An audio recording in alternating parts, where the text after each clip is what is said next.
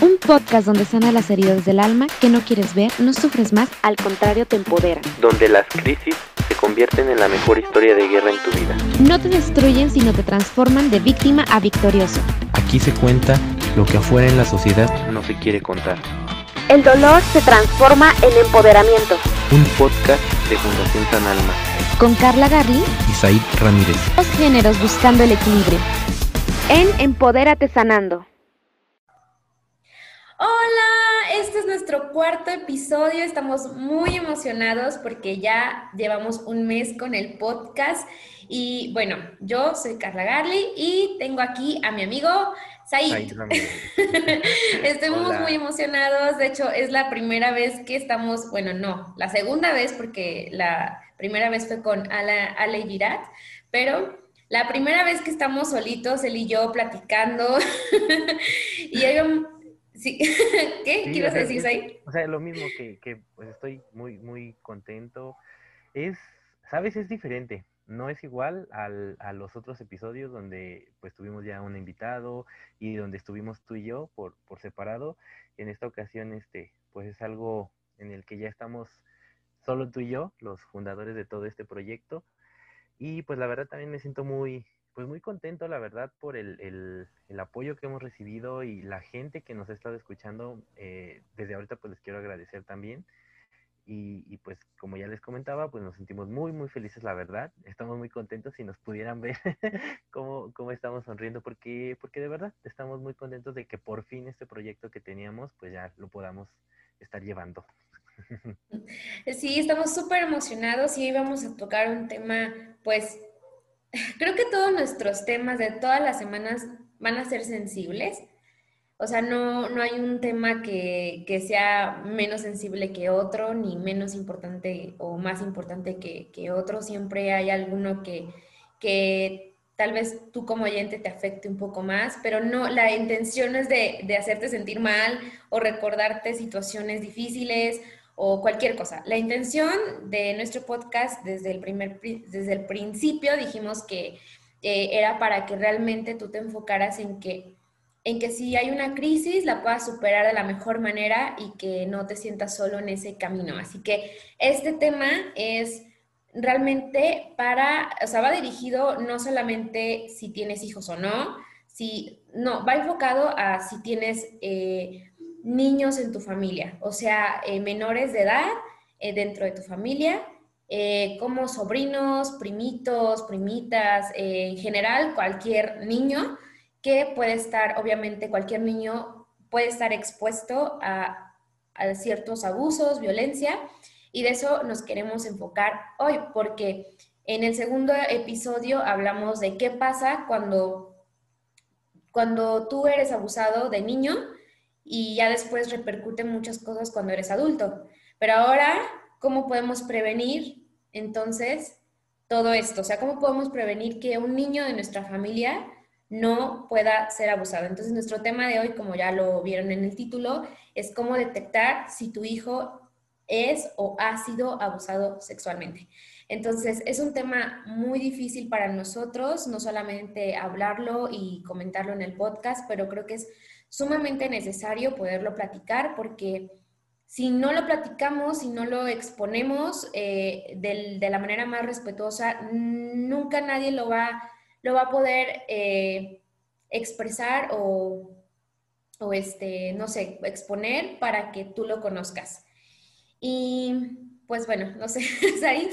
Eh, o sea, mira, pues sí, realmente es un tema que creo que no fue fácil realmente eh, proponerlo, pero creo que sí es muy importante porque muchas veces lo dejamos de lado, ¿sabes? O sea, eh, eh, en estos días igual eh, me investigo un poco más sobre algunos casos, entonces eh, es muy importante porque a veces como adultos creemos que esto es algo que no va a pasar, que nunca va a pasar, y aunque ahí estén las señales, es algo que siempre lo dejamos pasar, que creemos que es algo sin importancia, que son cambios normales, entre comillas. Entonces, por eso fue que yo me atreví pues a proponer este, este tema realmente. Entonces, pues, pues creo que sí es importante, como ya lo dijo Carla, no es, la intención no es eh, tocarlo de una manera en la que eh, lo, lo, hagamos por morbo, simplemente no.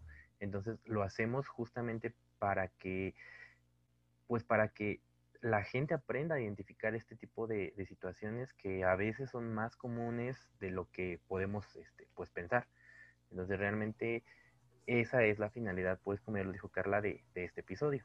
Sí, aparte que hace unos días eh, hubo un chico que, que, me mandó un mensaje, eh, bueno, que nos mandó un mensaje por, por la fundación y eh, fue algo muy curioso porque él comenta que, que, su prima, bueno, su primita, este, bueno, no me acuerdo si era primita, bueno, en fin, lo que sea una, una menor de edad dentro de su familia, había, bueno, sospechaba que había sido abusada y él obviamente, eh, buscando en internet, buscando en, en, pues sí, buscando información realmente para saber si había sido o no, o había sido no abusada y era lo que le preocupaba porque muchas veces no se sabe qué hacer. O sea, sospechas y dices, bueno, ok, puede ser, pero entonces, eh, ¿qué hago? O sea, tú como adulto que ya, me, ya puede ser que ya lo observes y que seas un poco consciente, ¿qué hago? O sea, después de esto, ¿qué puede pasar? ¿No?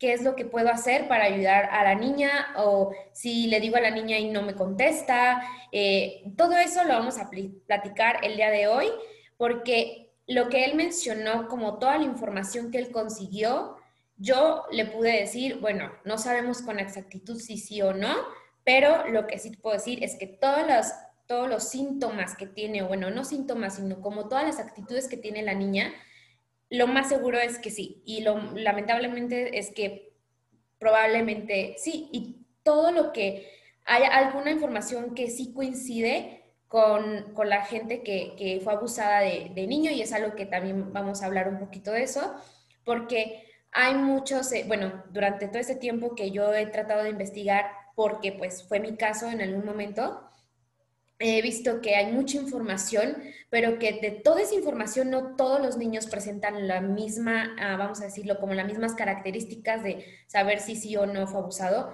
O sea, hay algunas eh, características, por así decirlo, que sí, que sí lo sufrieron o que sí lo padecen, pero, o sea, que sí lo, lo demuestran, pero hay otros niños que no. Entonces, todo eso lo vamos a explicar, así que no sé si Said pueda decir cuál es una de las cosas que que, se muestran como, como un, un, indicador de que puede ser que un niño sea abusado.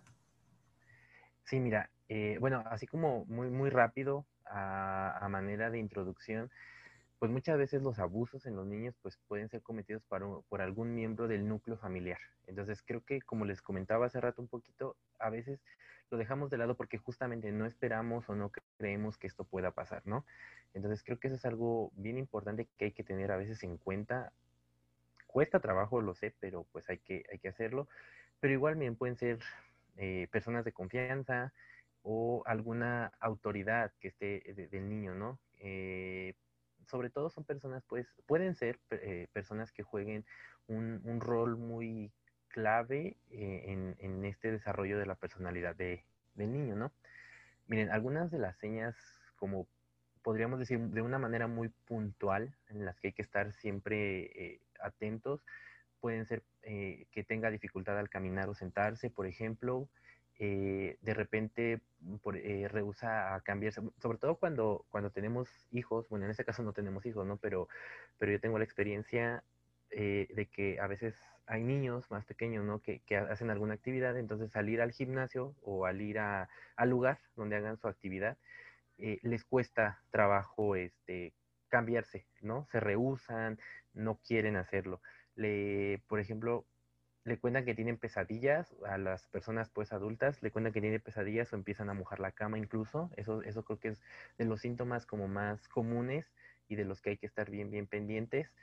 Experimenta un cambio de apetito, a veces es repentino, ¿no? De un día para otro, no, no tiene hambre, no, no quiere comer. Entonces creo que eso, eso también es, son de los, de los síntomas. Demuestra conocimiento y pues comportamiento que es inusual para, para su edad, ¿no? Sí, sobre todo es, es mm, muy, o sea, es una información muy valiosa la que dices ahí, porque, bueno, por ejemplo, en mi caso, que yo lo viví, eh, yo nunca mojé la cama. O sea, que yo lo recuerde, yo nunca mojé la cama. Eso es más que nada con los niños.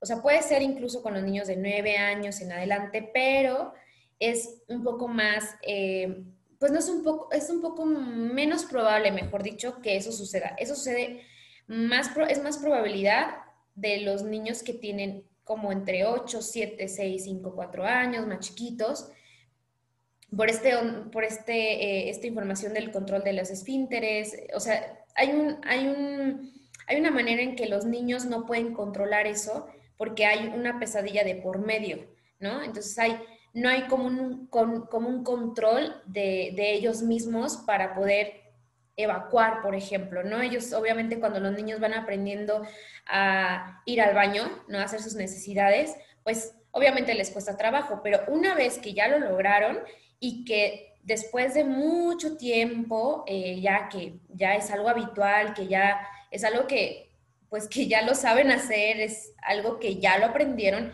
y que de la nada empiecen a tener esas conductas, sí es algo muy eh, es algo que debemos de, no sé, de entenderlo, de atenderlo tú como papá o tú como hermano mayor o hermana mayor, tú como adulto o joven adolescente que sabe más o menos de esta situación que está pasando con el menor y que es importante que, se, que, realmente se, pues se tome en cuenta. Es una alerta y es un foco rojo. Ahora, otra de las cosas que yo les decía que no todos les pasan, por ejemplo, en mi caso no fue así y no quiero decir que porque a mí no me pasó, a mí no pasó así, no significa que, que vamos a desacreditar esta, esta característica, ¿no? Que puede suceder. O sea, sí, en algunos, en algunos niños puede suceder y hay en otros que no. Yo sí tuve muchas pesadillas, o sea, yo sí tuve muchas, muchas pesadillas, era muy recurrente y era muy, muy difícil. Y esto pasa por el estrés postraumático. O sea,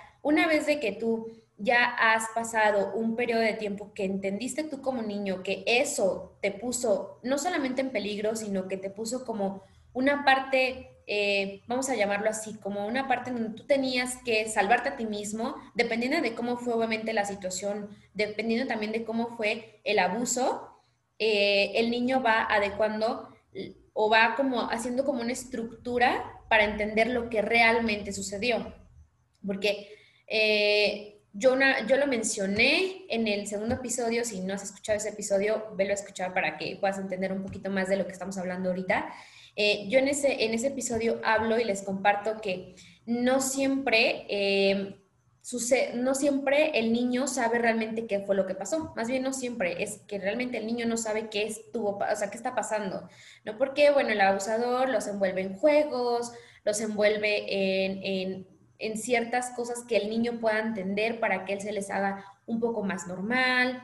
Cuando el niño ya empieza a descubrir qué es lo que está pasando y que él es obligado a hacer ciertas cosas, em, ahora sí es que en ese momento el abusador puede poner una amenaza o, o bueno, como sea. Pero el punto es de que, que como tal hay un estrés postraumático después de eso, que es un estrés postraumático pues que viene una situación traumática y que se genera estrés, se genera cortisol, la hormona del estrés. Y obviamente cuando tú dispones para dormir, el niño no va a dormir en realidad. El niño va a soñar con eso, va a tener pesadillas, o ya sea con respecto al abusador o con lo que sea, pesadillas de lo que sea. Y entonces ahí es como un como una alerta, porque yo recuerdo que sí tenía muchas, muchas, muchas pesadillas. Yo no llegué a mojar la cama. Yo en ese entonces yo creo que tenía como 12 años eh, ya habían pasado dos años del abuso y yo no tenía eh, estas, eh, bueno, este descontrol de esfínteres, pero sí tenía muchas pesadillas, así que es, tiene mucha razón lo que, lo que dices. Ok, bueno, igual siguiendo pues en esto, estos siguientes puntos o digamos síntomas que, que voy a tocar ya vienen con edades más avanzadas, ¿no? Por ejemplo, que incluso sabemos, porque se han dado casos, ¿no? Que pues las niñas pueden quedar embarazadas o pues que contraen alguna enfermedad, ¿no? De, tipo sexual, una infección. Eh, particularmente, como les digo, esto puede ser un poco de los 14 años en adelante. Otras, eh, pues otros eh, síntomas o señales que hay que tener siempre bien presentes, pues es que se puede ir de la casa, incluso que reporte el abuso por parte del pariente o de alguna persona, como ya les comentaba, que es responsable de su cuidado, ¿no? Puede ser un, tutor o una nana, algo por el estilo. Sí, aparte es algo, es muy, muy cierto esto porque, de hecho, no, no solamente a los 14, más o menos como por ahí de los 12, si es una niña, más o menos por ahí de los 12 años, digo, no es que a los niños no les afecte esto, ¿verdad? No es que ellos no tengan una infección, por supuesto que sí, pero eh, mm, yo lo hablo más, más o menos porque en ese, en ese periodo de tiempo, a los 11, 12, incluso a los 10 años, eh, empiezan ya a, a tener su menstruación, ¿no? Entonces, cuando empieza a suceder esto, pues viene un cambio de, un cambio grandísimo en tu cuerpo yo lo voy a comentar otra vez desde mi experiencia. Yo sí tuve una infección eh, en mis partes íntimas y de ahí fue que mi mamá se pudo dar cuenta, se pudo porque no se dio cuenta hasta muchos años después que yo le dije, ¿no? Pero em, mi mamá se pudo dar cuenta y creo que ahí es un, foco rojo que las mamás o, los adultos que están encargados de niños o que estén más cercanos a, los pequeños, que sí deberían de, realmente enfocarse en esta parte, ¿no? Porque eh, cuando hay algún tema ya físico, puede ser emocional, es muy complicado saberlo porque incluso los niños lo ocultan, ¿no? En mi caso también fue así, pero cuando es una parte física ya es muchísimo más notorio. Una de las cosas es porque eh, ya a la niña ya le empieza, pues, a tener picor en las partes íntimas o, puede ser que ya, este, eh, ya empezó a menstruar y a ella ya, o sea, ya empieza esta eh, preocupación, ¿no? De, de, bueno, obviamente cuando vas iniciando en esta parte de menstruación no te enfocas tanto en los embarazos, sino todo este cambio que tienes que hacer, o toda esta transición a la menstruación. Y obviamente ahí la mamá se puede dar cuenta si hay alguna, algún síntoma físico que una anomalía o algo que pueda detonar esto. Pero sí, o sea, las las infecciones es una de las cosas que, se pueden notar. Y yo en mi caso, em, a mí sí me llevaron a un, médico y a mí me hicieron este, unos estudios para, para saber qué era lo que me estaba pasando. Yo aún así, aunque era muy chiquita, yo todavía no, no entendía lo que, lo que estaba pasando y por lo tanto como que no, mm, como que no era como una alarma para mí, de decir, uy, no, mi mamá se va a dar cuenta o mi papá se va a dar cuenta. Pero mi mamá sí se pudo dar cuenta ahí. Lo que pasa es que en ese entonces, y de por sí ahora sigue un poco mal la desinformación o a veces no es un tema muy comentado y las personas que lo comentan son personas que qué bueno que lo comentan y qué bueno que lo dicen y qué bueno que lo ponen en conferencias y qué bueno que lo explican, pero qué mejor que una persona o personas que ya han pasado lo mismo o que han tratado, ha, tratado pues niños o, personas que fueron abusadas y que cuentan su experiencia, como es nuestro caso, porque podemos decirles, miren, esto sí pasó a mí, esto no me pasó a mí, eso no quiere decir que no te pase a ti tampoco o que le pase a una, a una niña o a un niño, pero ya tienes una gama de información muchísimo más amplia y muchísimo más eh, vamos a llamarlo verídico, de decir, ah, sí, también esto puede pasar, ¿no? Entonces, ustedes si, si son mamás o si son papás también incluso, pueden decir, ah, ok, perfecto, entonces eso, tengo que estar más pendiente de los, de los síntomas físicos, porque los emocionales eh, nos tardamos un poquito más en descubrirlo. Entonces, ¿por qué mi mamá no se dio cuenta? Por la desinformación. Entonces, ahora ya lo estamos hablando, entonces ya es para que vayamos un poco más con los ojos abiertos y cuidando esta parte. Mira, hay una parte aquí bien importante, como retomando un poquito de lo que tú comentabas, que es la parte de el, divulgar o, revelar, ¿no? Esta es la parte cuando, pues, digámoslo, el niño o la niña que fue abusado, se lo cuenta a otra persona y este proceso, pues, como tú ya lo decías, es difícil y a veces, pues, incluso lo podríamos catalogar como aterrador, ¿no? Sí. Entonces, el, al revelar, eh, en algunos casos, cuando se revela esto de manera, pues ya, digamos, completamente, eh, lo que sucede, pues es que le puede tomar semanas, meses o incluso años, ¿no? incluso les puede tomar años el poderlo, pues, asimilar, ¿no? Tanto el asimilarlo una vez que lo cuentas o incluso cuando pasa, puede puedes tardar así, como les digo, semanas, meses o años en, en poder tener como ese valor para, pues para, para contar lo que pasó, ¿no?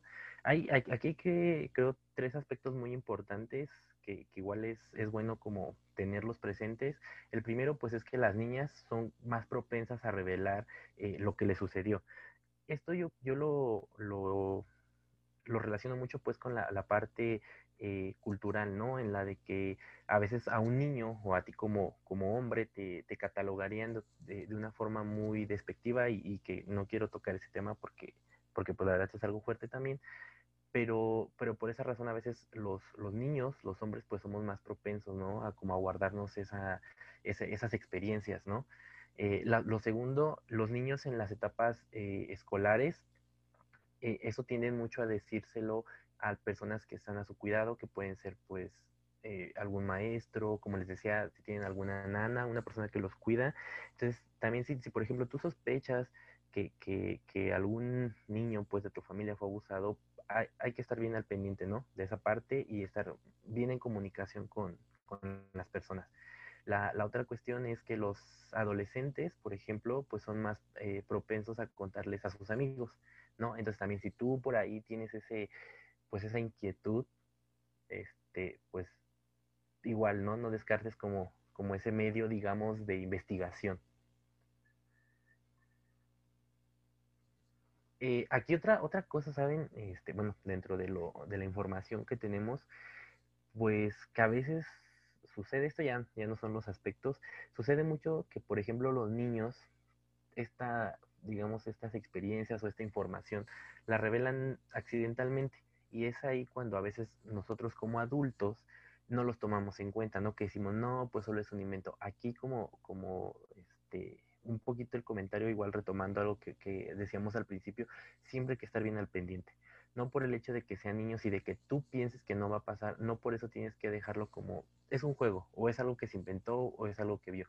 Siempre, pues es investigar, ¿no? Siempre, pues de cierta forma, creerle para, para que pues tú puedas saber, porque esto, como ya lo, lo comentábamos, puede tener pues repercusiones más graves, este, pues un poquito más adelante, ¿no? A veces no es en, en un periodo corto, sino ya en, en, años más posteriores, igual en un momentito les voy a contar un, les voy a relatar un caso de los que leí, entonces, pues bueno, como les digo, quiero, eso creo que también es importante, ¿no? Mencionarlo.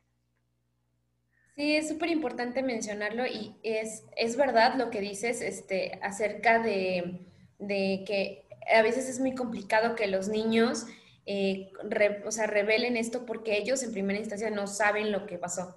Entonces, les tarda un periodo muy, muy grande de realmente saber qué fue lo que, lo que pasó. Una vez que ya lo saben, lo más seguro es que cuando ya, cuando ya sepan qué fue lo que sucedió, seguramente ya hay una amenaza de por medio o amenazas de por medio. Entonces, eh, en el episodio 2 yo les comentaba que no son amenazas como de, mira, te va a pasar esto, como nos lo podrían decir a un adulto, ¿no? Que hablar más despectivamente de las, de las amenazas, que dices, ah, no, sí, no lo voy a hacer porque obviamente me va a pasar algo muy horrible, ¿no? Sino que hablan, los abusadores saben perfectamente en qué punto débil eh, tiene el niño, porque obviamente eh, les expliqué en ese, en ese episodio, en donde yo les digo, bueno, es que los, los abusadores conocen tan perfectamente al niño que saben perfectamente qué decirle para que ese niño no hable. Entonces ahí viene como esa confusión, por eso es tan difícil que lo puedan, lo puedan hablar. Entonces es súper importante que, que en el momento en el que vean este tipo de, incluso juegos, ¿no? Porque incluso en los juegos o en los dibujos, es más probable que el niño hable, es más probable que el niño exprese o la niña exprese qué fue lo que sucedió, porque está tratando no solamente de, de, entender, sino lo que quiere es como explicar realmente lo que, lo que pasó. Eh, bueno, eh, por ejemplo, bueno, no, no, no por ejemplo, algunas de las razones para, pues para que, lo que ahorita platicaba Carla, ¿no? Para que los niños se, se pues se reserven toda esta experiencia, pues, bueno, ya lo dijo Carla, es el miedo a que el abusador los lastime ya sea a ellos o a su familia, ¿no? O sea, lo que ya les comentaba Carla de las amenazas. El otro es el miedo, pues, a que no les crean, a que, a que, a que tú como adulto los culpes, ¿no? Que les digas, no, tú tuviste la culpa y pues ellos puedan tener problemas, ¿no? También. Eh, pues este, existe la preocupación de que el papá, la mamá, los, se vaya a enojar con ellos, ¿no? Eso también es algo eh, que pues pasa mucho, ¿no? Eh, y pues también el miedo es en general a que la familia vaya pues por ahí a perturbarse o vaya a tener por ahí algún, mm, pues, ¿cómo llamarlo así? Un mal rato, por así decirlo, pues al, al ellos contarlo, ¿no? Entonces, les digo, hay que estar bien, bien al pendiente de todas, todas las señas que ustedes puedan tener. No, no descartarlas, porque justamente, o sea, tú descartas y a veces esa pequeña señal o ese pequeño gesto que tú dices, no, no creo. Yo creo que es algo pasajero. Puede ser ahí donde esté la respuesta a la duda que tú, que tú tienes, ¿no? Eh, bueno, aquí como les, les, este, otro temita que les voy a tocar aquí es el de qué debo hacer yo sospecho, ¿no? Miren, si bien es, es bueno hablar o tratar de hablar al respecto del abuso con, pues, con el niño, hay que estar, hay que irnos a, la parte donde nos donde nos, a, un lugar en el cual nos puedan informar una, de una forma más completa en el cómo me puedo acercar este para fácil como de llegar y le pregunto y hablo y le y, lo obligo incluso a que me diga porque eso pues puede este, incluso ser más eh, este, causar más, más trauma, ¿no? es, aquí también algo muy, muy importante es que cuando tú hables, hay que mantener la calma. No te puedes exaltar justamente porque vas a, a crear lo que el niño no quiere que pase. Entonces tienes que estar relajado, calmado, pero como les digo, o sea, siempre, siempre teniendo como los medios o las herramientas más, este, pues más presentes, ¿no? Bien, bien, saber bien de, qué forma lo voy a hacer. La, otra pregunta igual que, quiero como responder es el qué debo hacer si, si me lo dicen, ¿no? Lo primero, como ya les dije, es permanecer tranquilo, ¿no? El hacerle saber al niño que, que pues no, que no pasa nada, que no es culpa, también eso es muy, muy importante, este, porque regresamos a, los que, a lo que ya les platicaba, si no caemos en eso, ¿no? De que piensa que no le crees, de que él piensa que tú estás este, pensando que él te dijo una mentira y pues obviamente, ¿no? Obviamente protegerlo, ¿no? Eh, alejándolo de la persona porque, porque pues justamente te van a decir quién es, entonces es alejarlo en ese momento porque pues no puedes permitir que, que siga pasando por, por lo mismo y bueno, pues hay que acercarse para obtener ayuda, este, pues médica, ¿no? Sobre todo médica y pues también profesional, ¿no? De, un psicólogo, de, personas, ¿no? Que, estén capacitadas para, pues para tratarlo. Sí, eso es verdad. Eso es verdad. Eh, hay que mantener la calma cuando el niño comente algo, cuando tú veas en dibujos, cuando tú veas en, en juegos, eh, cuando se exprese en ciertos juegos. Obviamente hay juegos, no se va a expresar en con, cualquier, con cualquier juego, es con algún juego sexual o de este tipo. Entonces es súper importante que ustedes eh, detecten estas, estas partes. Igual eh, pueden ir con algún profesional, con algún especialista, con algún psicólogo infantil para que puedan deducir qué es lo que está pasando, ¿no? Porque incluso esto no es una cosa normal. Y esto lo digo así muy, o sea, es algo de verdad que no es normal, esto es algo de que es de preocuparse y es de atenderlo, porque si no es un abuso sexual, puede ser cualquier otra cosa. O sea, si, o sea, si no es eso, es cualquier otra cosa. Puede ser que algún compañero de, que es un poco, poco probable, pero que algún compañero de su, de, de su escuela, de, de, preescolar, primaria, lo que sea, en el nivel que esté, eh, pues obviamente le está afectando, ¿no? Entonces, si tú eres un, eh, si tú ves esto en algún juego, en algún dibujo, que no sea normal, no es un dibujo de, niños, no un dibujo que, porque obviamente los niños no van a saber que esto es lo que realmente, pues nunca, no lo van a expresar de esa manera, o sea, no van a expresar eh, nada más porque sí algún juego sexual o algún dibujo, ¿no? Entonces es importante lo que dice Said. Bueno, aquí igual, este, como les digo, cuando ya, pues ya te lo, te lo dicen, hay que pues hay que asegurarle, ¿no? Al niño de que, de que tú lo quieres, de que lo aceptas y que es alguien muy, muy importante dentro de la familia.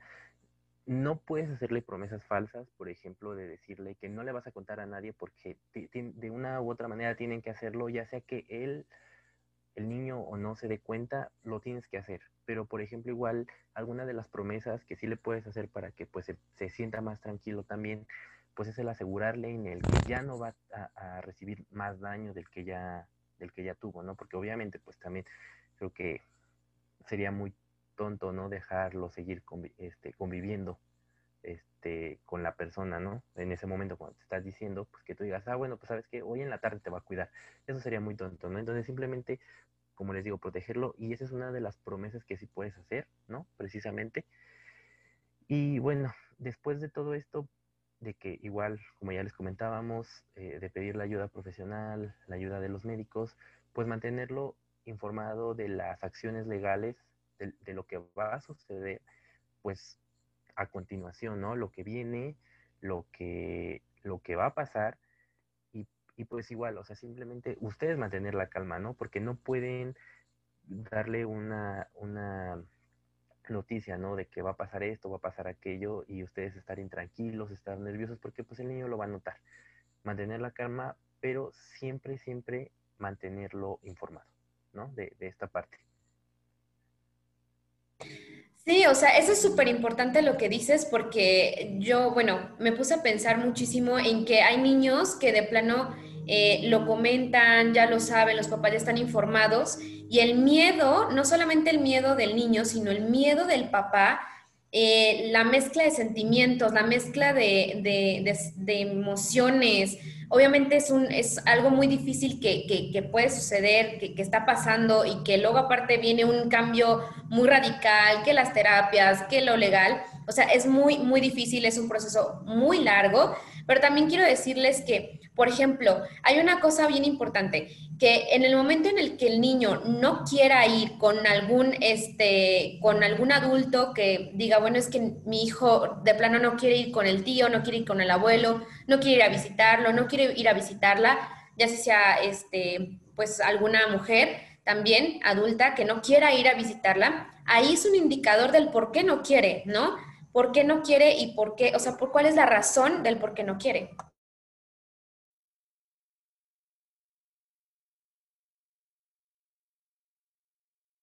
Igual aquí otra parte muy, muy importante, creo yo, es tener en cuenta que pues también puede haber pues señas de abuso emocional, ¿no? Eh, aquí esto viene un poquito también, o sea, obviamente el tema de esto es saber, ¿no? Si nuestro niño fue abusado, pero creo que esto también es algo importante, sí como un pequeño paréntesis, porque puede haber el abuso emocional en el cual el niño pues está siendo maltratado, ¿no? Entonces, esto también es bien importante porque justamente, y, les voy a decir por qué, porque como ahorita les decimos, o sea, hasta no tener las herramientas bien, bien presentes de lo que está pasando, este, pues no podemos como, como decir, sí, sí le está pasando esto y, y entonces voy a buscar ayuda de esto, no.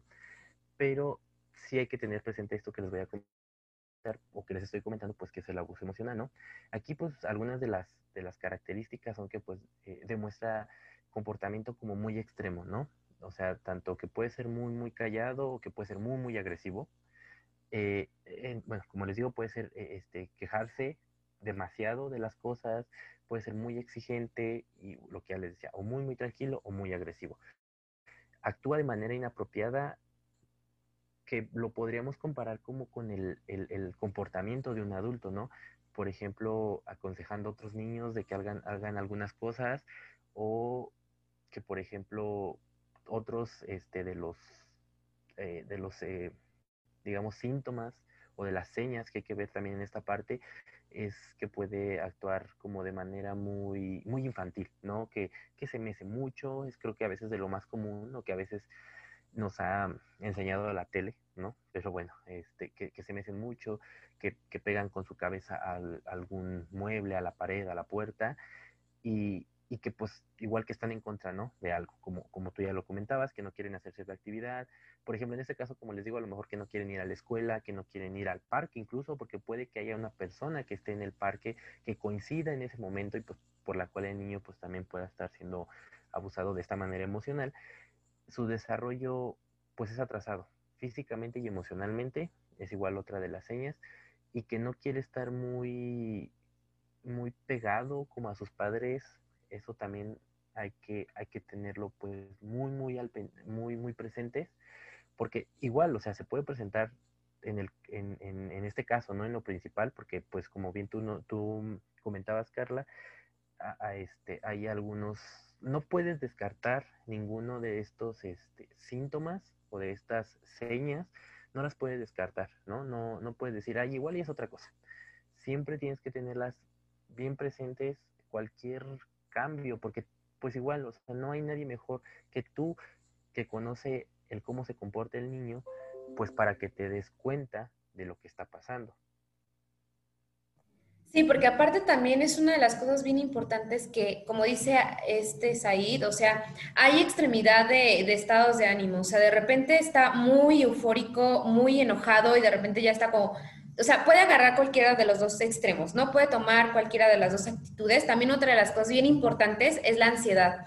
El niño empieza a tener constantemente estrés, porque un niño es muy difícil que, que, que, tenga estrés a menos de que sea por la escuela o por cualquier otra cosa, pero es un estrés ya que realmente lo supera. ¿A qué me refiero con esto? Que ya vienen preocupaciones, empieza una ansiedad constante, entonces es súper importante que chequen eso porque es, eh, es una de las cosas más eh, difíciles porque ahí empieza a desarrollarse eh, ansiedad por el estrés postraumático. Entonces, como dices ahí, es súper importante que lo, que lo observen ustedes más que conocen a sus hijos.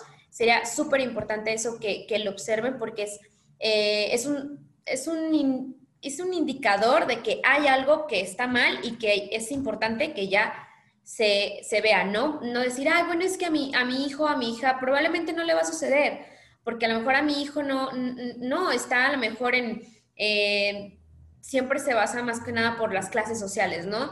Eh, no, nosotros somos de, vamos a llamarlo, clase alta, ¿no?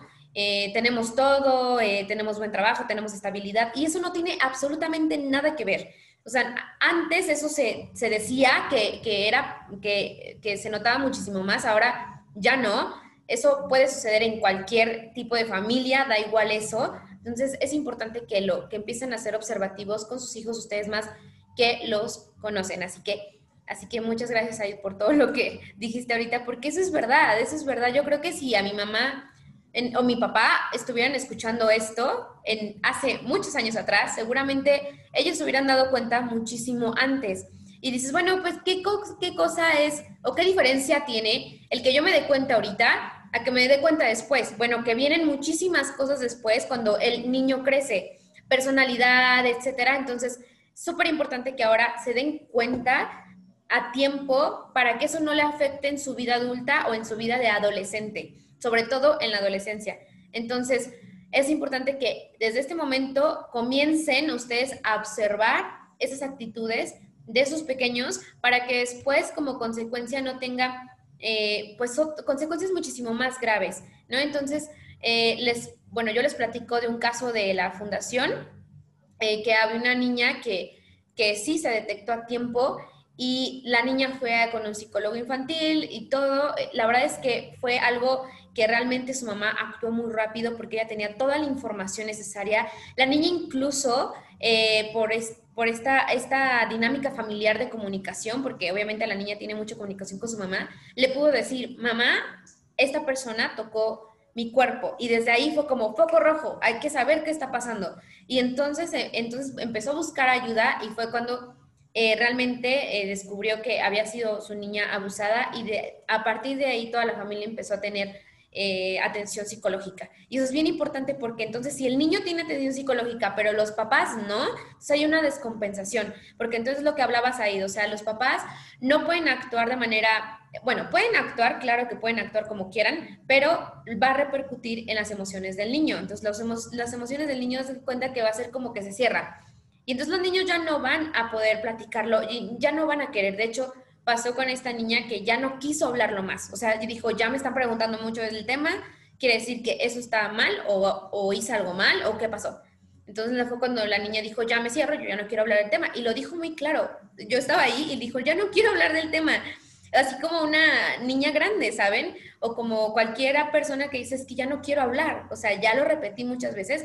Lo que pasa es que la insistencia de la mamá o la, o la insistencia de los papás de, dime otra vez, para saber realmente qué fue lo que pasó, está muy difícil. Entonces es muy importante que atiendan al niño con, algún psicólogo infantil para que realmente digan, ah, ok, que esto es lo que tenemos que hacer. Y que los papás también tengan esta, esta con, estos psicólogos también o, alguien que realmente los pueda apoyar en, en, cuestión emocional para que regulen sus emociones y no actúen de manera inapropiada con el niño y entonces el niño por consecuencia se cierre y ya cierre, pues obviamente, o ya no quiera comunicar más y entonces pues sucede otras cosas. Entonces, lo mejor que podemos hacer es mantener la calma, pero actuar de la manera correcta. Ya ustedes tienen esta información, que qué bueno que lo pudimos platicar.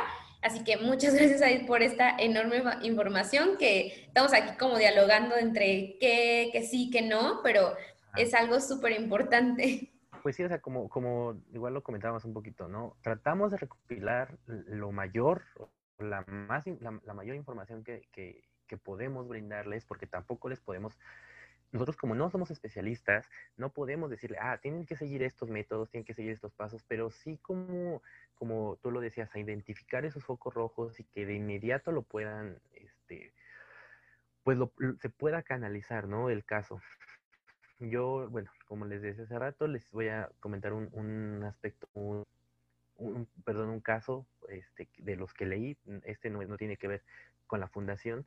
Y justamente quería abordar esa parte, ¿no? En la que tú decías, bueno, afortunadamente el caso de la, del que tú nos hablabas, Carla, pues, pues fue a tiempo y fue una niña, ¿no? Pero en este caso, y voy a mantener algunas, algunos datos como reservados, ¿no? Por, por respeto. esta persona, tenía 21 años de edad cuando decidió terminar con su vida, ¿no? O sea, como, aquí voy a hacer pequeñas intervenciones. Como tú, lo, como, como ya se los comentaba Carla, es bien importante siempre saber identificar posibles abusos, porque pues en este caso, si lo vemos así, ya, ya era una persona adulta, pero arrastró esto porque su, el, el abuso comenzó a los 12 años era un niño y lo arrastró hasta la parte adulta y lamentablemente terminó de una manera muy trágica, ¿no? O sea, qué mejor que lo hubiera podido hablar en el momento, que lo hubiera podido externar y buscar esa ayuda, pero no pudo porque además su familia era de muy bajos recursos y otro, algo, digamos, algo que, fue la gota que derramó el vaso fue que en, lamentablemente por sus condiciones de vida y al él no haberlo externado, siempre convivió en la casa con la persona que, abusó de él. Entonces esto para él fue más feo todavía, fue, hizo, complicó mucho más la situación. Entonces por eso les digo, o sea, y como igual Carla ya lo mencionaba, esto no es algo, e, en este caso a lo mejor se dan como muchos patrones, entre comillas, podríamos decirlo, en el que pues bueno, fue una persona de, bajos recursos, eh, pero pero nunca pensar en que yo por tener un estatus no me va a pasar. porque yo conozco, igual esto lo digo entre comillas, porque conozco a las personas o conozco a las personas con las que convivo o a mi familia, no por esto no me va a pasar. Y entonces, como les digo, o sea, a veces hay que saberlo porque tenemos este pequeño caso súper, súper resumido que les doy, en el cual vemos que no fue, no terminó de una buena manera. Entonces, siempre, por favor, hay que estar muy, muy al pendiente de, todas esas, pues lo que ya hablamos con ustedes, todas esas este, señas que puedan mostrarnos, este, pues para, para poder detectarlo a tiempo. Es súper, de verdad, es súper importante, qué bueno que lo, que lo mencionas ahí, de verdad, cuiden muchísimo esta parte, de verdad, eh, enfóquense en, en realmente, en, en, cuidar mucho esta parte de los niños, hay que defender a, a, a los niños, hay que protegerlos, hay que cuidarlos, hay que amarlos, hay que tener comunicación con ellos, hay que ser sus amigos y no ser como autoritarios y decir, aquí mando yo y todo esto, porque los niños se cierran muy fácilmente. Así que muchas gracias ahí por todo, les agradezco muchísimo por este episodio, gracias a todos los que nos están escuchando y Said, muchas gracias por toda la información, por compartir esto. Muchas gracias. gracias. Sí, no, igual te digo, o sea, pues muchas, muchas gracias. Bueno, tú y yo nos conocemos ya de algunos años. Sí.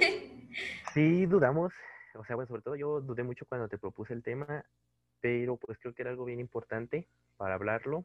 Entonces, pues también a ti te, quiero agradecer porque igual, o sea, los dos pusimos de nuestra parte y pues de verdad, pues como ya se los comentaba yo en, en, el primer episodio, chicos, que los que me escucharon y los que no, pues igual vayan a escucharlo, este, miren, con toda la confianza, si quieren un poquito de más información, de más orientación sobre el tema, no duden en ponerse en contacto con nosotros. Nosotros, este, aunque tenemos nuestras actividades, estamos al pendiente, ¿no? Siempre de los chats, de las redes sociales, de que todo, de todo lo que nos llega, ustedes no, no crean que es como, ah, ya se los mandé y no, o sea, de verdad, cualquier cosa y sobre todo, como les decimos en este caso, que, que sabemos que es algo muy, muy sensible y que pues es básicamente como el, el punto de partida de nuestra fundación Los Niños, entonces, por favor, siempre tenganlo presente y como les digo, no duden en ponerse en contacto con nosotros. Sí, muchas gracias a todos, gracias por escucharnos, gracias por eh, acompañarnos. Estamos muy felices de, de, haber podido estar en este, o sea, de verdad crear este podcast para hablar de este tipo de temas. Y, pues sí, nada que sí ha sido un, para nosotros también es difícil, para nosotros también es complicado hablar de estos temas, pero muchas gracias Aid, nos despedimos, gracias a todos, nos vemos, cuídense mucho, nos vemos en el siguiente episodio, bye. Bye, adiós.